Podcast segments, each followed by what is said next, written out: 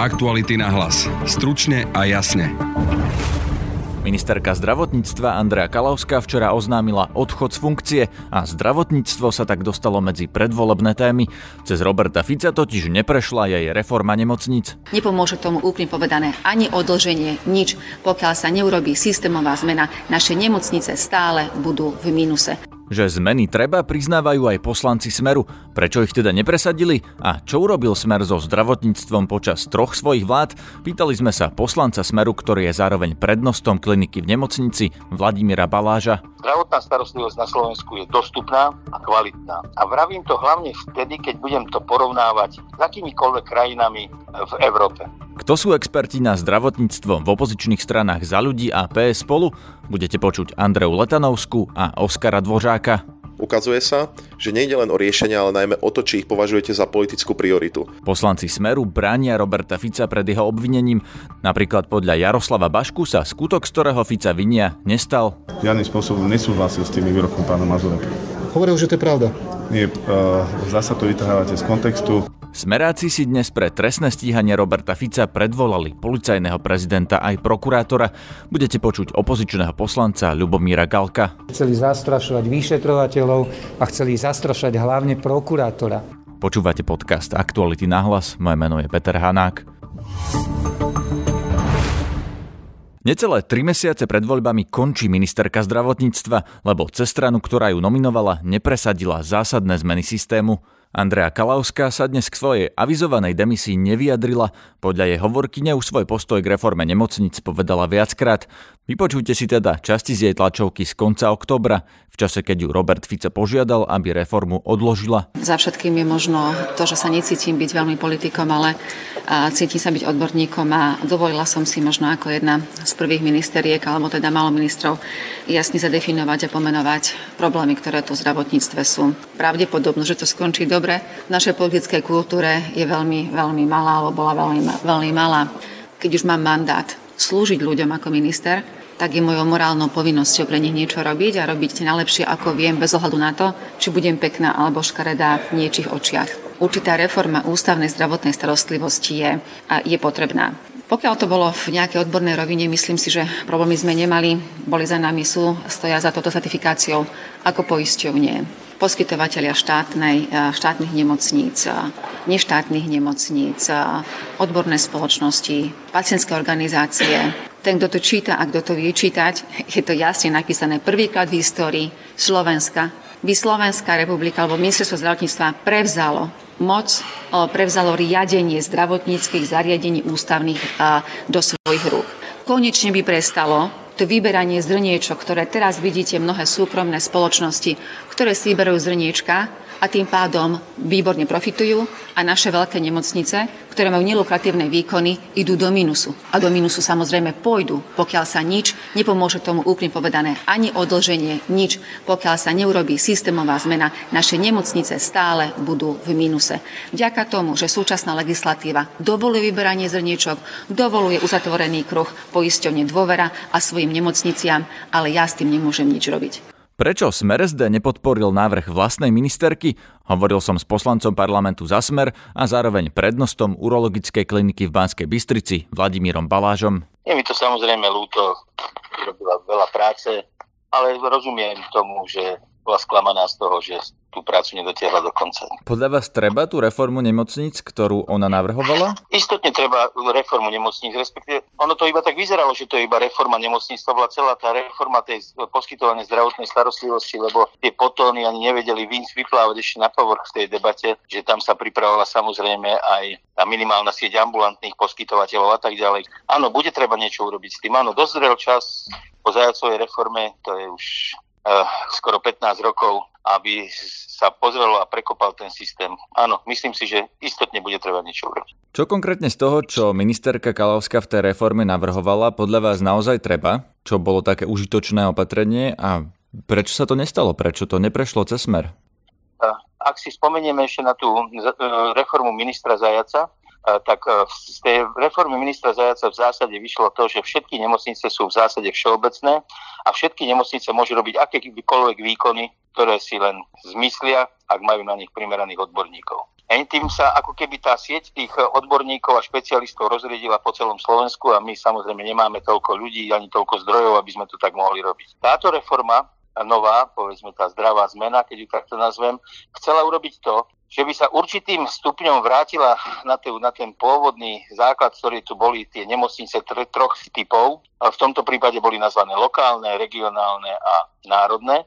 A určila by, ak, aký typ zdravotnej starostlivosti sa bude na jednotlivých tých, týchto typoch nemocníc e, poskytovať. A nielen to, že by určila, že aký typ, ale by aj sledovala, aká kvalita toho poskytovania zdravotnej starostlivosti je. To no a prečo to neprešlo? Prečo to pán Baláš prečo... cez smer neprešlo? Vy ste poslanec Smeru SD, čiže vidíte do toho, čo sa v tej strane deje. Vy to podporujete, vaša ministerka to podporovala, prečo to neprešlo? Áno, to je dobrá otázka, prečo to neprešlo, lebo už som to raz spomínal v nejakej relácii. E, vždy to má, keď to ide do parlamentu, aj tú politickú vec. A myslím si, že to je multifaktoriálne, že prečo to neprešlo. Prvým faktorom je, že bolo to podané podľa mňa neskoro a na takú veľkú komplexnú reformu už bolo málo času, aby sa prejednala a aby sme mohli aj vidieť nejaké výsledky práce. Bolo treba zobrať zodpovednosť za to, že sa to tu dá a nikto nemohol garantovať, že sa môže spolu podielať na tom, aby sa dosiahol ten cieľ. To Takže pani Kalavská to podľa vás podala neskoro? No, neviem, nechcem to nechať na pani Kalavskú. Bolo to neskoro pripravené, takže nemohla to možno podať ani skôr. Takže jej ľudia na ministerstve to neskoro pripravili? Tak ja to nechcem skonkretizovať, bolo to, bolo to neskoro pripravené. Proste ešte raz, viete, idete, to je, toto vravím aj do svojich radov, idete robiť, zobrať si ministerstvo zdravotníctva, nemôžete sa potom spamätať, keď ste vošli dverami do ministerstva, že aha, idem niečo robiť. Mali by ste byť pripravení na to, že idete niečo robiť. Čiže máte šancu, aby ste v druhom, maximálne treťom roku niečo no, predstavili. Tak sa to nedá v poslednom roku niečo tak zložité, a ešte raz som to vravil, veľmi zložité predstaviť tak, aby to naozaj bolo pochopiť pochopiteľné, uchopiteľné, možné to previesť do praxe. Ten návrh sa v podstate odkladal, on bol pripravený, diskutovalo sa o tom mesiace, či to bude ústavný zákon, normálny zákon. Nie je to tak trocha chyba strany Smer, že to jednoducho do parlamentu nešlo skôr, keď ministerka o tom hovorila už pred mesiacmi? No, ak si na to spomínate, tak keď sa hovorilo, že to bude ústavný zákon, už to bolo o tom, o čom hovorím ja. Uh, myslím si, že Robert Fico chcel, aby to bol ústavný zákon, hlavne kvôli tomu, že cítil, že keď sa ten zákon predloží uh, do parlamentu, že by bolo dobre, keby sa schválil veľkou koalíciou hlasov, kvôli tomu, že ten zákon je taký všeobjímajúci a postihuje to, čo cítia ľudia veľmi, veľmi blízko pri sebe a to je vlastne tá zdravotná starostlivosť. Nebol to taký politický súboj medzi predsedom Robertom Ficom a premiérom Petrom Pelegrinim, lebo jeden tú reformu presadzoval, druhý brzdil? Ja to neviem ani potvrdiť, ani vyvrátiť. Naozaj neviem. Ne, nezažil som nikdy, že by medzi nimi niečo vzniklo na tú, na tú vec, že, že jeden by vravil, že áno, to tak bude, druhý, že nie. To proste není tak. Nie, nie, necítim to tak. Pán Belaš, čo urobil Smer so slovenským zdravotníctvom za tie roky, ktoré tu vládnete vy vlastne? Čo ste zlepšili? No, v tejto atmosfére to nie je také ľahké hovoriť, aby som teraz hovoril za Smerčie, čo sa všetko stalo so zdravotníctvom, samozrejme. Tak jednu, dve zmeny, ja ktoré naozaj boli výrazné, ktoré viete sa pochváliť tým, že Smer rozumiem, rozumiem, presadil. Čo mi vravíte, rozumiem, čo mi vravíte. Ja si myslím, že máme široko dostupnú a kvalitnú zdravotnú starostlivosť na Slovensku. Myslím si to, u, veľmi úprimne si to myslím, že to tak je. A ľudia, ktorí sa stiažujú, byť... že práve tá zdravotná starostlivosť nie je dostupná, že nevedia sa dostať k lekárovi, dlho čakajú na vyšetrenia, na rôzne veci, to si myslíte, že je dostupnosť? No ja teraz vravím, keby som mal ja na druhej strane vypichovať nejaké drobné nedostatky alebo alebo v tomto prípade klady by som mohol povedať, ako sa niekde vedia dostať oveľa skôr k niečomu inému. Ale nechcem to rozprávať o tom, že samozrejme viem tu, viem, že hoci kde sa čaká veľmi dlho napríklad na niektorých špecialistov. Tomu rozumiem a to sú chyby, ktoré treba naprávať a, a tie budú stále, či tu bude smer, alebo ja neviem, ktokoľvek. Len to proste v tom systéme sa bude vyskytovať. To, to, to predstava, že sa niekto príde a tu sa strane niečo zázračné, nové, to proste tak nefunguje. Áno. Ešte raz, čiže stojím si za tým, že, že zdravotná starostlivosť na Slovensku je dostupná a kvalitná. A vravím to hlavne vtedy, keď budem to porovnávať s akýmikoľvek krajinami v Európe. Či už s našimi blízkymi priateľmi vo V4, alebo aj so západnými krajinami. Rozumiem, ale keby sme to porovnali napríklad s Rakúskom alebo Nemeckom, myslíte, že máme kvalitnejšiu a dostupnejšiu zdravotnú starostlivosť ako v Rakúsku? Nepovedal, nepovedal som kvalitnejšiu a dostupnejšiu, povedal som porovnateľnú neviem o žiadnom takom benchmarku, o ktorom by sme mohli povedať, že v tomto prípade sme nekvalitnejší ako rakúsky kolegovia, teda zdravotníci. A čo sa týka dostupnosti, možno, že nemáme veľmi dobre vytvorený systém tej dostupnosti z hľadiska toho, že naši tí všeobecní lekári, keď ich takto nazvem, čiže tí lekári prvého kontaktu, nemajú až toľko veľa právomocí a povinností, aby, aby vyšetrovali pacientov a pacienti oveľa viac potrebujú potom ísť k špecialistom a tých špecialistov potom už nie je dostatok a ani v Rakúsku ich nie je dostatok. Proste to, neviem, či ste zachytili, vo Viedni mali obrovský problém s tomu, aby sa lekári vôbec dostali, e, k lekár, e, teda pacienti k lekárovi. Po týchto výrokoch poslanca Baláža sme na Facebooku vyzvali našich poslucháčov, aby nám poslali svoje skúsenosti, či je slovenské zdravotníctvo naozaj na úrovni toho rakúskeho.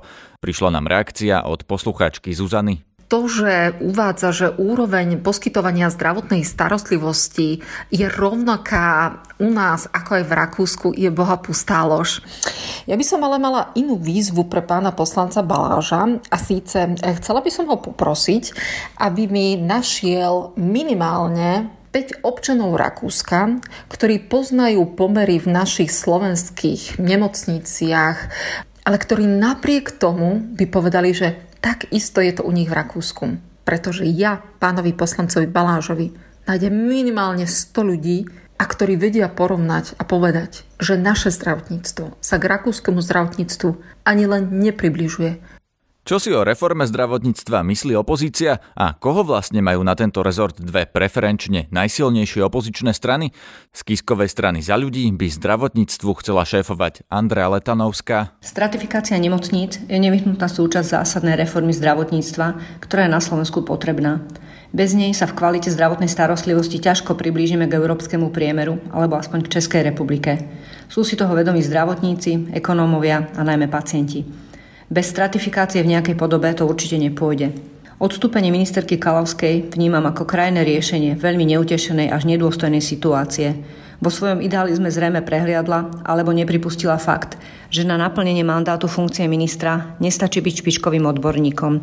Nestačí byť ani pracovitým, odhodlaným a statočným človekom. Je na to potrebná politická podpora. A Robert Fico síce rád využil odbornosť a vysoký kredit svojej ministerky na získanie politických bodov pre seba, späť však nedal nič. Naopak, otvorene demonstroval, že odbornosť a odhodlanosť pre nemajú žiadnu hodnotu. Politická lojalita je nielen viac, ale úplne všetkým a jediným, na čomu záleží. V koalícii PS spolu je odborníkom na zdravotníctvo Oskar Dvořák. Pacienti na Slovensku by mali mať v nemocniciach zaručenú kvalitnú a bezpečnú starostlivosť. Stratifikácia bola opatrením, ktoré smerovalo k tomuto cieľu. Ako sa však potvrdilo, súčasná vláda nedokázala presadiť naozaj zásadné zmeny, ktoré slovenské zdravotníctvo potrebuje. Ukazuje sa, že nejde len o riešenia, ale najmä o to, či ich považujete za politickú prioritu. My v PS spolu máme nielen prepracovaný program pre zdravie, ale najmä sme pripravení dať zdravotníctvu pozornosť a prioritu, ktorú po rokoch zanedbávania potrebuje. A čo by teda so zdravotníctvom urobila súčasná opozícia, keby bola vo vláde? Opäť Andrea Letanovská zo Za ľudí a po nej Oskar Dvořák z PS spolu. Z pozície ministerky zdravotníctva by som hneď od začiatku začala pracovať na stabilizácii zdravotníckého personálu. To je prvá vec, ktorú musíme spraviť, lebo akékoľvek ďalšie reformy bez ľudí neurobíme. V našom programe sú hlavné piliere pomenované ako čas, kvalita a dobudovanie siete spolupracujúcich zdravotníckých zariadení. Cesta pacienta za vyliečením musí byť o mnoho priamejšia ako dnes a bez zbytočného čakania na diagnózu a liečbu. Jednou z priorít je pre nás stav slovenských nemocníc. Je absurdné, že na miestach, kde sa majú ľudia liečiť, nájdu pleseň či netesiace okna. Chceme sa preto sústrediť na priebežnú obnovu nemocníc cez verejný investičný fond, ale aj na reformu riadenia nemocníc. To znamená spoločné sieťové riadenia všetkých štátnych nemocníc a zavedenie nútenej správy, ak riaditeľa nehospodária zodpovedne. Ďalej sa sústredíme na zlepšenie dostupnosti. Či už cez zadefinovanie nároku pacienta jeho dôkladné vynúcovanie alebo dôsledným zasiahnutím proti nelegálnym poplatkom. Zakážeme bezhotovostné platby a budeme vyžadovať pri zazmluvňovaní ambulancií povinné objednávanie na konkrétny termín. Dôležitou témou, ktorej sa bude musieť nová vláda venovať, sú tiež zdravotníci, ktorí sú prestarnutí alebo demotivovaní, kvôli čomu utekajú za hranice. Chceme zaviesť nové modely práce, kde budú mať všeobecní lekári viac kompetencií a sestry prestanú robiť len sekretárky. Tiež podporíme vznik nových ambulancií cez štátne granty. Aktuality na hlas. Stručne a jasne. Pre obvinenie Roberta Fica z hanobenia národa, rasy a presvedčenia a schvaľovania trestného činu dnes mimoriadne zasadal Bránno-bezpečnostný výbor parlamentu. Poslanci si predvolali policajného prezidenta Milana Lučanského. Ten sa k neverejnému výboru vyjadrovať nechcel. Môžete vnímate... konkretizovať, aké témy sa tam preberali na, na výbore? Nie, ďakujem. Ako vnímate to, vnímate, že hovoria o cirkuse a šikane Roberta Fica, keďže argument je, že policia koná nestranne? Nebudem sa k tomu vyjadrovať, ja môžem len potvrdiť, že pod môjim vedením nedopustím, aby sa konalo nezákonne a hlavne. Poslanci Smeru SD Roberta Fica bránia už celkom inak ako v prvý deň na tlačovke. Exminister a poslanec za smer Jaroslav Baška dnes nášmu kolegovi Lacovi Bariakovi a ďalším novinárom v parlamente tvrdil, že Robert Fico sporné výroky nepovedal. Nie je to ako vražda, keď je vražda, tak nájdete mŕtve telo. Musí byť mŕtve telo, ale uh, tu na pri týchto výrokoch je to naozaj, uh, naozaj diskutabilné to vaše vystúpenie ako poslaneckého klubu teraz myslím, bolo podľa vás šťastné, keď už viete tie podrobnosti? Ja si myslím, že áno, pretože vznikalo tam určite to podozrenie e, tomu, že sa tam nejakým spôsobom menili tie názory medzi vyšetrovateľom a dozorujúcim a dozorujúcim prokurátorom. Čiže nebolo lepšie si najprv vypočuť pána policajného prezidenta, pani ministerku a potom možno dávať takéto politické stanovisko? Viete, e, poslanci Národnej rady sú v prvom rade politici a Myslím si, že majú e, na to názoru robiť tlačovku. Tlačovky sa tu robia, robili pre oveľa možno menej závažné, závažné veci. Takže je to naša, je to naša práca, je to naša povinnosť, takže minulý týždeň. Nemali by práve politici práve zodpovednejšie sa stávať k tomu, tak ako je pán Fico, že nemali by práve tie vyhlásenia politikov byť zodpovednejšie práve preto? Ktoré vyhlásenia myslíte? Voči no, vzťahu, aj vo vzťahu pánu Mazurekovi, aj tie vaše vyhlásenia vo vzťahu Vy myslíte, vy myslíte uh, ten uh, trestný čin, toho hanobenia rasy a tak ďalej, to myslíte? Áno, alebo, Áno to. Práve to sme sa dnes bavili, že tá legislatíva by mala byť inak upravená, pretože naozaj vznikajú uh, rôzne subjektívne názory na toto a myslím si, že potom v tom ďalšom volebnom období sa budeme musieť k tejto legislatíve vrátiť. Vy by ste si dali taký status ako pán Fico? Nepadali takéto vyjadrenia? K, tomu to video, v ktorom obhajoval pána Mazureka. Pán predseda Fico len konštatoval, neobhajoval pána, výroky pána Mazureka, ktoré zazneli v rádiu Frontinus. Hovoril, že to je pravda. On, on to konštatoval.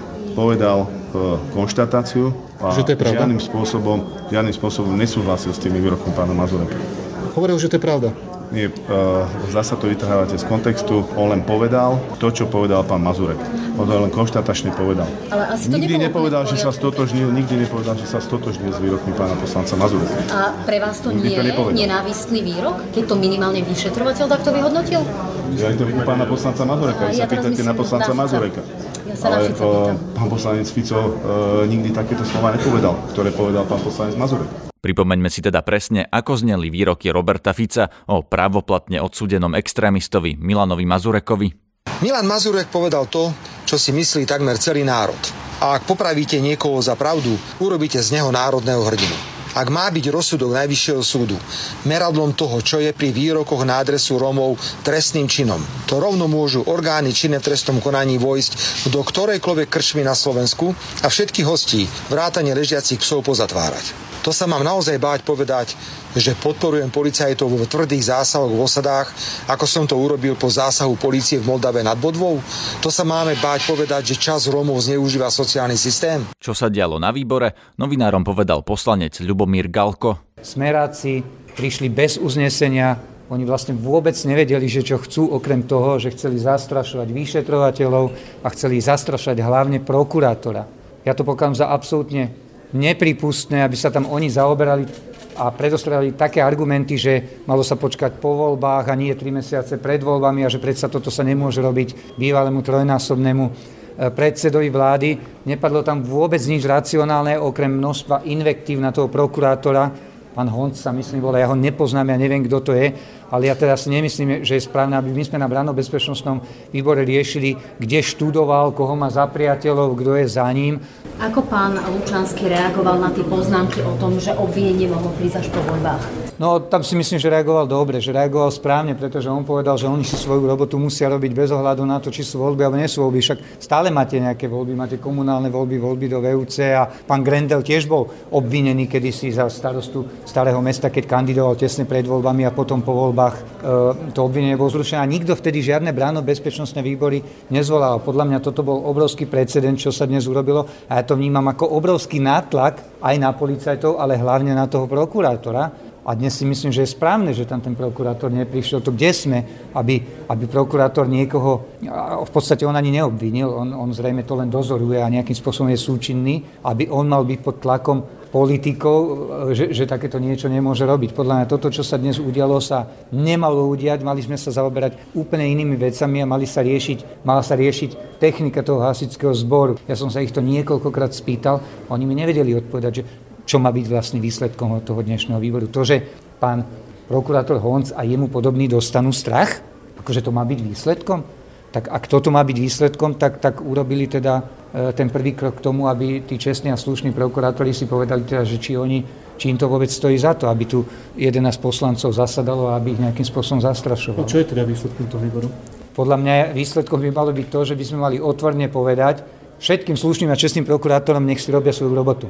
A keď ešte existujú ďalší politici, ktorí majú byť trestne stíhaní, keď má byť počiatek trestne stíhaný a Trnka, neviem, kto to tam na tom videu bol, a Fico za to, že nezostal polovicu, ale možno len tretinu a Slota za to, že ho oholil, tak nech si tú robotu svoju robia. A keď má byť niekto stíhaný za, za, za nejaké výroky, tak nech je stíhaný. Ak ten zákon je zlý, tak ho zmeňme do budúcnosti. Ale ak ten zákon platí, tak sa nebavme o tom, že či to je politik, alebo to je bývalý politik, alebo to je nejaký bývalý premiér, alebo ja neviem, kto to vlastne je. To je na dnes všetko, počúvajte nás aj zajtra. Pripomínam, že na Spotify máme viacero podcastových kanálov. V tom pod názvom Podcasty Aktuality SK nájdete všetky naše podcasty na jednom mieste. Potom je ešte osobitný kanál ranného podcastu Ráno na hlas a ešte jeden pre večerný podcast, ktorý práve počúvate, Aktuality na hlas. V podcastovej forme na Spotify nájdete aj naše relácie Fairplay a Na rovinu.